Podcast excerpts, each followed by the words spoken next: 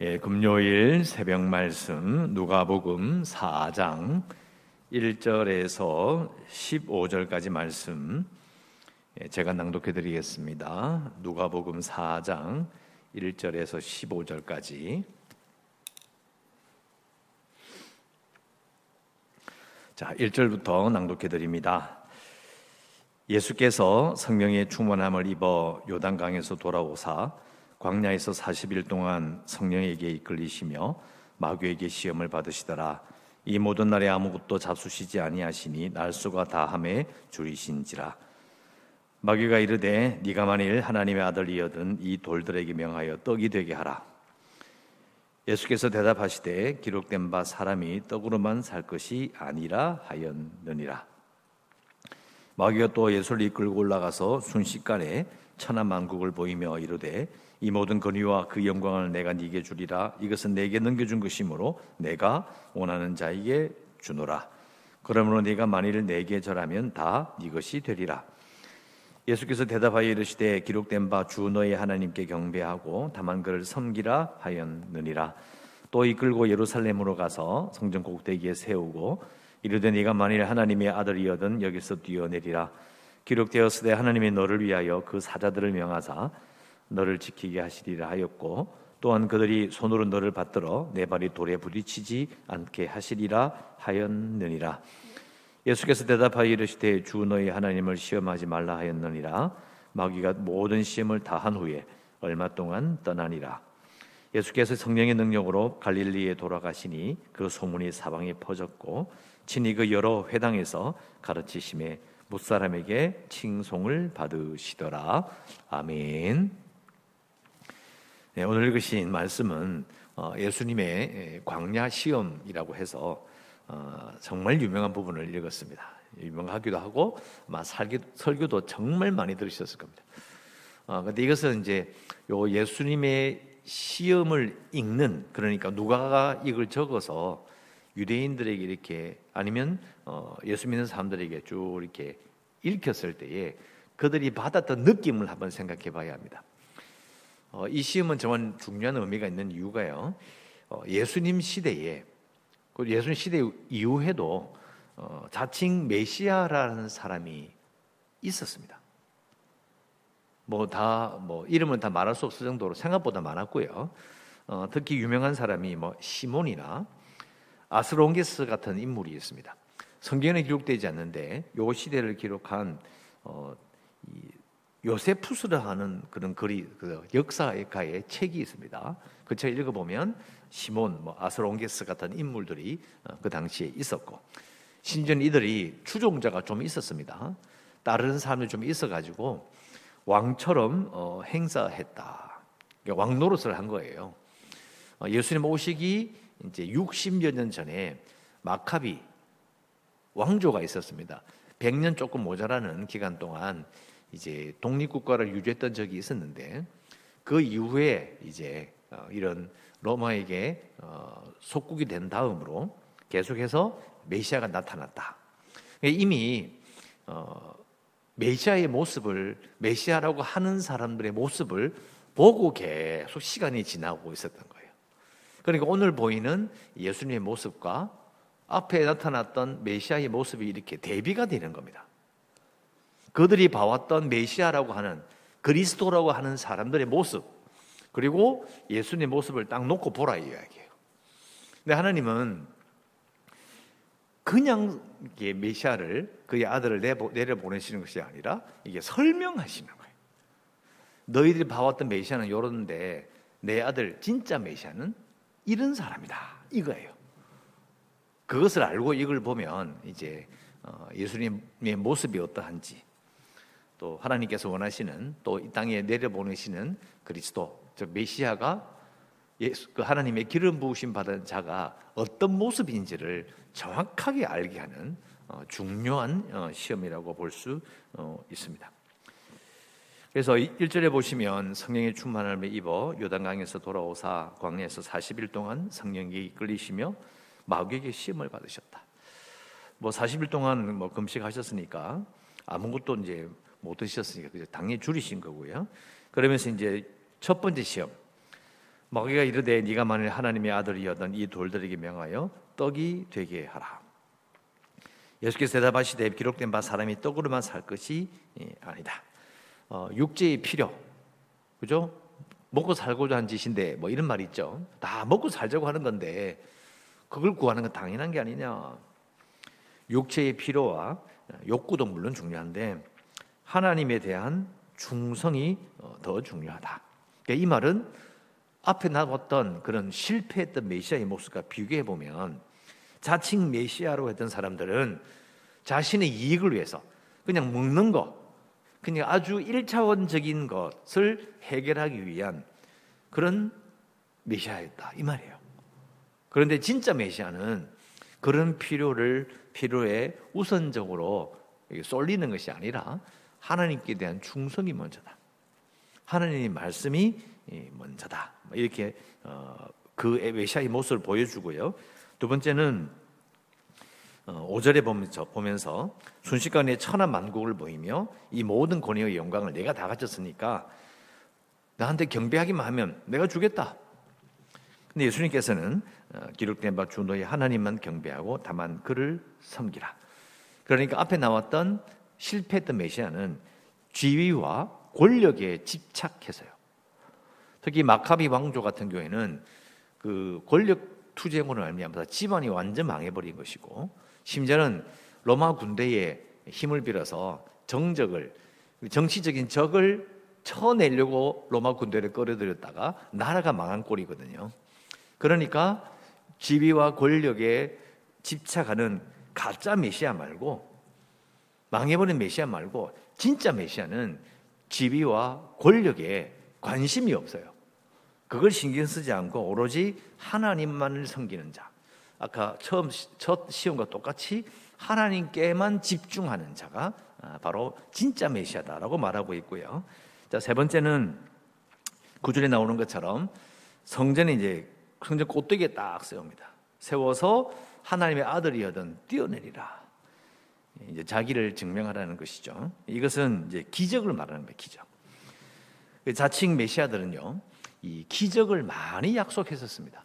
아까 말씀드렸던 뭐 시몬이나 어, 아스롱게스 같은 인물은 추종자를 많이 끌어모아 가지고 왕처럼 지위와 권력을 가진 자로 그러면서 사람들의 이런 뭐 물건이나 돈이나 이런 걸 다 끌어모아 가지고 왕처럼 행사한 거예요. 왕처럼 보인 게 아니라 왕처럼 진짜 왕처럼 행사했던 자입니다. 또 그 부류 말고 시몬과 아스롱에서 말고요. 또 다른 부류가 뭐냐면 기적을 일으키겠다라고 하는 예언자들도 자칭 메시아들이 있었던 거예요. 그 사람들과 대비해서 이걸 말하는 겁니다. 어, 실패한 메시아들은 기적을 약속하더라. 기적을 보여주겠다. 아까 봉우님 본문처럼 성전 꼭대기 뛰어내려도 다치지 않는 뭐 그런 기적을 보여주겠다. 그런 사람들이 있었다라는 거예요. 어, 우리나라도 이제 기독교 초기에 보면 이제 이런 사람들이 있었습니다. 자기가 하나님의 아들이다. 그래서 내가 부활하는 걸 보여주겠다고 어, 저수지에 뛰어, 뛰어들었다가 아직도 못 돌아오는 사람이 있습니다. 그런 식으로 이야기하는 거예요. 내가 기적을 보여주겠다. 그러면 이제 자기가 메시아라는 게 증명되겠다는 거죠. 그런데 예수님은 그렇게 말씀하지 않으셨습니다. 주 너희 하나님을 시험하지 말라. 이 말은 예, 값싼 묘기를 보여주는 그런 메시아가 아니다라는 거예요. 이 가만 생각해 보면 예수님께서 이제 어 이제 14절 이후로 나오는 이제 직접 정말 사역에 뛰어 들어가시는 그 뒤에 보이는 모든 예수님의 모습과 거의 일치합니다. 오늘 시험에는 예수님께서 스스로 하나님의 뜻을 따라서 우리 죄를 대신 지고 죽으셨다가 다시 부활하시는 그런 말에 대한 언급은 없어요. 예, 그래서 제가 거의 일치한다고 이야기하는 거예요. 보이는 모습은 정말 다른 메시아와는 완전히 다르다는 거예요. 그걸 이 시험을 통해서 이제 세상에 알려주시는 거죠. 이게 사실을 가만 생각해 보면 이 1절부터 13절까지 나오는 요 예수님의 시험은요, 누가가 본 게 아닙니다. 누가가 이를 어떻게 받겠어요? 예수님이 말씀해 주셔야 하는 거예요. 자신이 겪으신 시험에 대해서 쭉 설명하는 거예요. 예, 그렇게 말씀해 주셨기 때문에 하는 것인데 결국은 예수님의 이 시험은 예수님 자신이 어떤 메시아라는 것을 드러내는 정말 중요한 시험인 겁니다. 자, 그리고 13절에 가면 마귀가 모든 시험을 다한 후에 얼마 동안 떠나니라고 되어 있는데 어, 영어 성경을 보면 다음 기회를 노리면서 이렇게 돼 있어요. 지금 시험이 이걸 끝이 아니라는 거예요. 이제 1차, 2차, 3차는 통과했는데 또 시험할 기회만 있으면 또 시험할 거라는 거죠. 그래서 아직까지 예, 사탄의 이 마귀의 예, 그런 어, 공격과 시험이 예, 아직도 앞으로 있을 것을 알게 되는 거죠. 그래서 이것은 결국 요약하면 이렇습니다. 아, 진짜 메시아는 메시아는 맞는데 사람들이 생각하는 길로 안 가는 거예요. 이걸 낯선 길로 간다라고 우리는 표현할 수 있는 겁니다. 본 적이 없는 이해할 수 없는 메시아의 길을 걷는 것이다. 그래서 예수님이 이렇게 말씀하셨죠. 내가 곧 길이다. 길이요, 진리요, 생명이다. 그러니까 사람들은 이쪽 길이라고 생각했는데 예수님은 예수님이 가는 길이 그게 진짜 길인 거예요. 그런 의미를 가집니다. 그리고 오늘 말씀을 잘 보면서 자, 제가 항상 강조하는 거 있죠. 두 번 반복이 돼도 자세히 봐야 되는데 오늘은 똑같은 단어가 세 번이 반복이 나타납니다. 그게 뭐냐면 1절에 성령의 충만함, 그리고 성령에게 이끌리시며 14절에 예수께서 성령의 능력으로 성령 성령이란 말이 세 번이 나와요. 자, 그런데 자, 성령의 충만함은 뭐고 성령에게 이끌리는 건 뭐며 성령의 능력으로 가시는 건 또 뭘까요? 자, 단어로 설명할 필요는 없고요. 그러면 여러분 성령을 언급하는 이유는 뭘까요? 자, 제가 항상 강조하듯이 어, 그냥 예를 들어서 일절에 나오는 것처럼 예수께서 그냥 간단하게 말할 수 있잖아요. 예수께서 요단강에서 돌아오시고 광야에서 40일 동안 마귀에게 어, 광야에게 계시더라. 이러면 끝나요. 왜 굳이 성령이라는 말이 들어가는 거예요? 그걸 이유를 생각해 봐야 된다는 거죠. 14절에 보면 또 예수께서 갈릴리 돌아가시니 하면 끝나요. 광야에 있다가 갈릴리로 가셨다. 이러면 끝나요. 그런데 왜 성령의 능력이란 말이 들어가느냐는 거죠.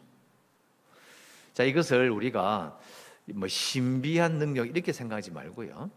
성령은 하나님의 마음을 가지는 거예요. 내 마음이 아니라 하나님의 마음이 함께 하는 거예요. 그러니까 하나님의 마음, 하나님의 뜻대로 예수님께서 움직이셨다라는 겁니다. 이게 우리가 저분이 성령 충만한 분이시다라는 걸 어떻게 볼 거냐? 아, 능력이 나타나고 사람을 막 치유하고 예언하니까 이 사람이 성령 충만하구나. 자, 거기서 속을 수 있어요. 진짜 성령 충만은 예수님과 똑같이 가짜 메시아들이 자기의 마음을 따라서 물질을 구하고 먹는 걸 구하고 지위를 구하고 기적을 일으켜서 사람들을 막 현혹시키는 그런 인간적인 마음을 떨쳐버리고 하나님의 마음으로 하나님의 뜻대로 가는 거예요. 그러니까 성령 충만을 우리가 오해하지 말아야 될 것은 뭐냐? 어, 은사만 나타나고 방언하면 막 성령 충만이다. 자, 뭐 제가 계속 강조하잖아요. 그게 아니고 예수님의 경우를 보면 성령 충만은 성령의 이끌림은 성령의 능력은 하나님의 마음이 꽉 차 있는 거예요. 그래서 사람이 하는 것이 아니라 사람의 마음을 따라 흘러가는 것이 아니라 하나님이 원하시는 대로 가게 되는 거예요. 그게 성령 충만의 증거, 성령에 이끌린 사람의 특징, 성령의 능력을 가진 자의 특징인 겁니다. 꼭 기억하십시오. 예수님도 뒤에 이렇게 말씀하셨잖아요. 십자가를 감당하는 게 너무 두렵다. 할 수만 있으면 지나가게 해달라. 근데 기, 기도한 다음에 예수님께서 아버지의 원대로 하시옵소서. 자, 인간의 몸, 을 입으신 예수님은 인간이기 때문에 인간 자신의 마음은 하나님의 뜻대로 가려는 것이 어려운 거예요. 그래서 성령 충만한 자는 하나님의 뜻대로 하나님 아버지의 마음을 가지고 아, 이거는 순종해야 되는 거구나. 아, 이렇게 하는 것이 맞구나. 라고 하면서 하나님의 뜻대로 가는 거예요. 그래서 성령의 능력, 성령의 충만함, 성령의 이끌림, 그리고 성령의 능력으로 이 말이 세 번이나 들어가 있다는 것을 꼭 기억해야 합니다. 이것을 잘 기억해 이해하면 이제 14절에 보면요. 갈릴리에 돌아가시니 그 소문이 사망에 퍼졌고 친히 그 여러 회당에서 가르치심에 무사람에게 칭송을 받으시더라. 이렇게 이제 쭉 이제 예수님의 사역 일하시는 모습이 그려지는 거예요. 어떻게 하실지를 알게 되는 거죠. 그래서 오늘 14절까지 읽고 딱 끊었는데요. 내일부터 읽게 될 이야기를 쭉 읽으면 이제 나사렛에서 반대를 받으시는 거예요. 충돌하는 거예요. 왜? 사람들이 생각하는 그런 메시아가 아닌 거예요. 여기서 충돌이 생기기 시작합니다. 자, 그건 내일 읽어보도록 하고요.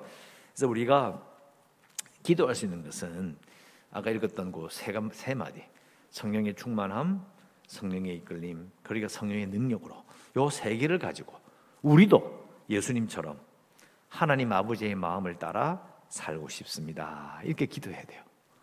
우리가 성령의 충만함을 구하는 것은 성령을 받고 싶다는 것은 바로 그런 건 거예요. 아버지의 마음을 따라 사는 거예요. 내 마음으로 이끌리는 것이 아니라 내가 하나님 아버지의 마음에 이끌리는 겁니다. 아버지의 마음이 내 속에 꽉차 있는 거죠.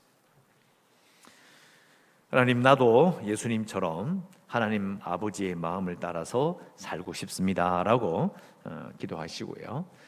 계속해서 교회를 위해서 재개발과 어, 그리고 지금 계속 진행되는 코로나 19 어, 유행 상황이 극복이 될 수도 기도해 주시고 연약한 성도들과 주일학교 아이들 그리고 성교지에서 오늘도 꼭 기도하시고 오늘도 하나님의 은혜 가운데 살아가시기를 주의 이름으로 축원합니다. 기도하겠습니다.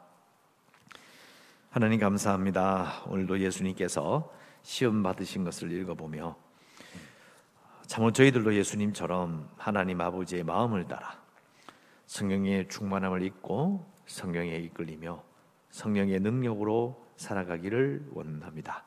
오늘 오늘도 저희들 참으로 위험한 세상을 두려운 세상을 산다고 할지라도 하나님을 바라보며 하나님의 돌보신 가운데 오늘 하루도 살아가게 하여 주시옵소서.